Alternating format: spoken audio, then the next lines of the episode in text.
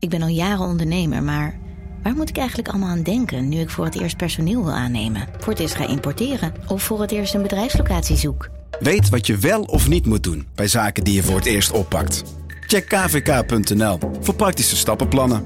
KVK, hou vast voor ondernemers.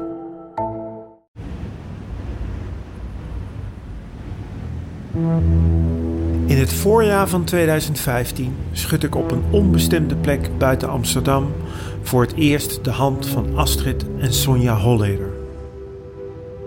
De twee vrouwen zijn later dan afgesproken en ze hebben Chinees gehaald. Ik weiger vriendelijk. Eten en praten gaat me niet zo goed af. Bovendien ben ik zenuwachtig. Ik heb een knoop in mijn buik. Ik werk dan al maanden aan de misdaadbiografie van Willem Holleder en ik denk dat ik een beetje begrijp wat voor man hij is.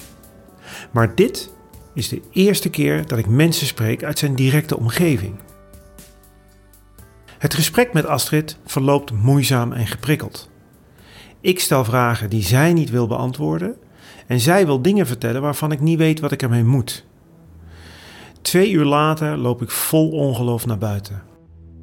Het verhaal gaat ieder voorstellingsvermogen te boven. Dit is zo zwart, zo alles verzengend zwart.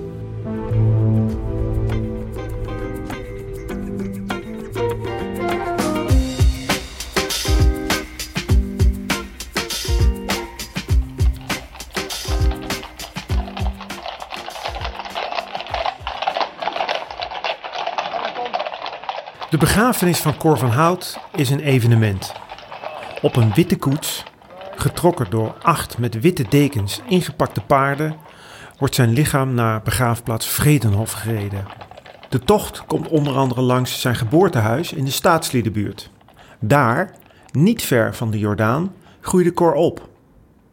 Hij leerde het vak van zijn vader, een begenadigd inbreker. Want Cor, laat daar geen misverstand over bestaan, was een echte crimineel. Op zijn begrafenis spraken zijn vrienden lovend over Cor. Met hem kon je altijd lachen. Met Cor was er altijd plezier. Zijn halfbroer Martin formuleerde het als volgt: Neem een biertje, Cor, dat doen wij ook zo. Het ga je goed. Want Cor van Hout, dat was bier. Cor van Hout, dat was Heineken. Cor van Hout was de Heineken-ontvoering.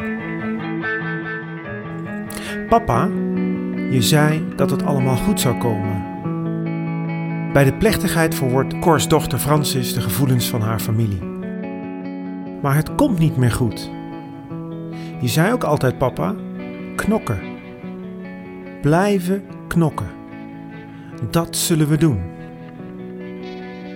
Ook Peter R. de Vries is aanwezig en vertelt over zijn bijzondere relatie met Cor van Hout. De kracht van de vriendschap die Cor en ik hadden, was denk ik dat we altijd eerlijk naar elkaar waren. Geen poespas, geslijm of bla bla. Grote afwezige was Cors bloedgabber en zwager Willem Holleder. De twee mannen kenden elkaar sinds hun tienerjaren. Ze zaten samen op de MAVO. Ze kochten samen hun eerste brommer en reden samen in hun eerste auto. Waarom was Willem er niet? De neus hield niet van begrafenissen, maar had wel een rouwadvertentie in de Telegraaf geplaatst. Alles is nu verleden, luidde de eerste regel.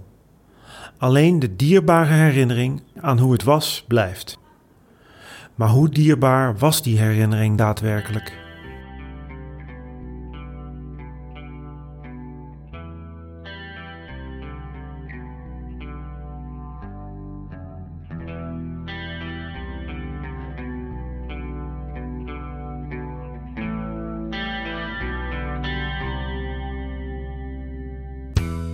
In het spiegelpaleis dat de onderwereld soms is, is niets wat het lijkt.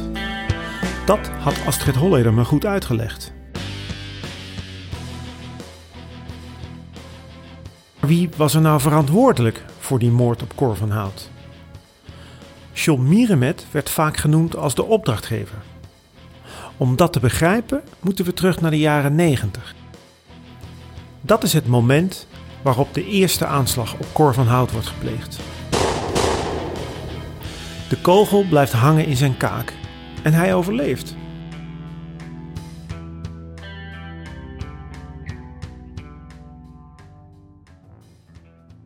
Aanleiding voor die eerste aanslag was een conflict tussen Cor en Mierenmet en Sam Klepper.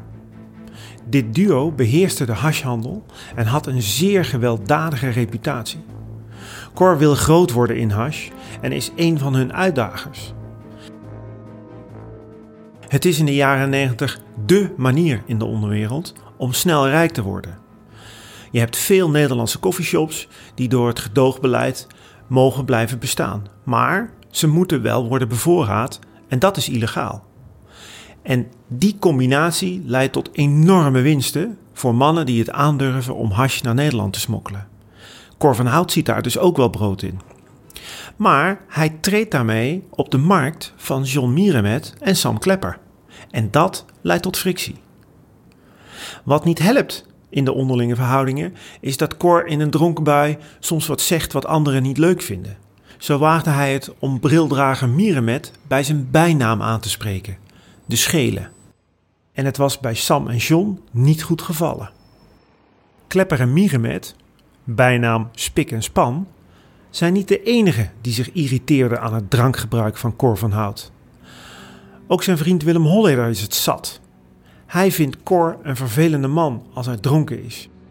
De politie luistert af en hoort Holleder zeggen over Cor: Het is altijd hetzelfde, hè, met die vieze, vuile kankerhond. Het gaat mis tussen die twee. Ze verdelen het vermogen dat ze hebben vergaard na de Heineken-ontvoering en gaan uit elkaar. De vriendschap is voorbij. Willem sluit zich aan bij Klepper en Mierenmet.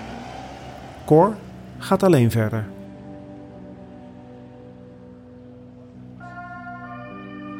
In december van het jaar 2000 wordt de tweede aanslag op Cor van Hout gepleegd. En weer overleeft hij. In de weken erna wordt John Mierenmet aangehouden als verdachte. Al moet hij uiteindelijk weer worden vrijgelaten vanwege gebrek aan bewijs. De politie weet op dat moment wel dat Mierenmet en Willem Holleder vrienden zijn geworden. Willem is de nieuwe vertrouweling van John, die zich afvraagt of de moordenaars van zijn maatje Klepper ook hem willen vermoorden.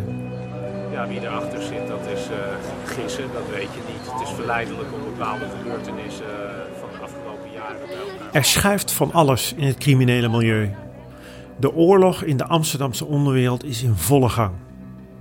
Maar wat niemand weet, is wat er in die periode bij de Holleders thuis aan de hand is. Een paar maanden voor de aanslag op Cor van Hout, zo vertelde Astrid mij veel later, probeert Willem het adres van zijn zwager te achterhalen. In de woning van oma Stien Holleder, de moeder van Willem, Sonja en Astrid, speelt zich een onwaarschijnlijke scène af. Willem gaat op een zeker moment achter zijn neefje Richie staan, het zoontje van Cor en Sonja. Alsof hij hem vriendelijk omhelst. Tegelijkertijd pakt hij een pistool uit zijn zak en richt dat op het hoofd van het jochie dat niks in de gaten heeft. Willem kijkt dan Astrid aan en zegt: Vertel eens waar Cor is, alsof er niks aan de hand is. En dan stopt hij het wapen weer weg. Willems boodschap was, in de ogen van Astrid althans, glashelder. Of je levert Cor uit, of jullie gaan er allemaal aan.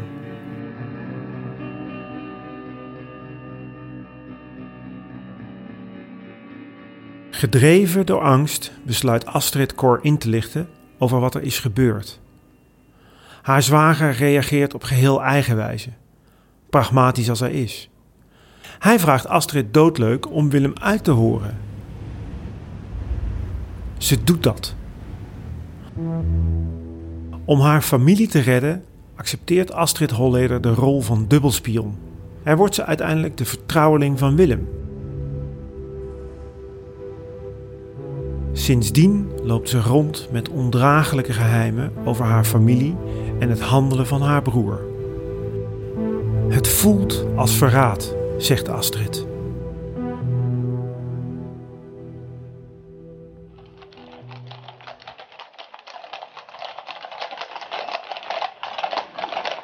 Na de begrafenis van Cor van Hout krijgen Astrid en Sonja bericht van Willem.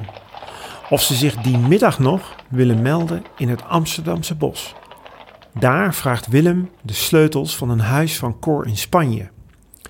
Hij wil het pand verkopen om de moordenaars van Cor te betalen. Dus daar, in het bos, vraagt Willem aan zijn eigen zus of zij de moordenaars voor haar man wil betalen. De vader van haar kinderen, die ze zojuist heeft begraven. De zussen besluiten op dat moment dat hun broer gestopt moet worden. Maar hoe? En wanneer? En wie heeft er allemaal geholpen bij de moord op Cor? Astrid Holleder kent haar broer Willem als geen ander. Ze weet dat hij alle beschuldigingen aan zijn adres zal ontkennen. Daarom besluit zij jaren later, volgehangen met afluisterapparatuur, op bezoek te gaan bij haar broer Willem. Astrid wil weten wie Cor heeft verraden. Wie was de lokker, zoals ze die man noemt? Het is niet de enige opname die ze heeft gemaakt. Willem heeft tegen Astrid gezegd dat hij nog veel meer slachtoffers heeft gemaakt. Wie dat zijn? Daarover gaat de volgende aflevering van deze podcast. Technologie lijkt tegenwoordig het antwoord op iedere uitdaging. Bij PwC zien we dit anders. Als we de potentie van technologie willen benutten, kunnen we niet zonder een menselijk perspectief. Human-led, tech-powered noemen we dat. Ga naar pwc.nl.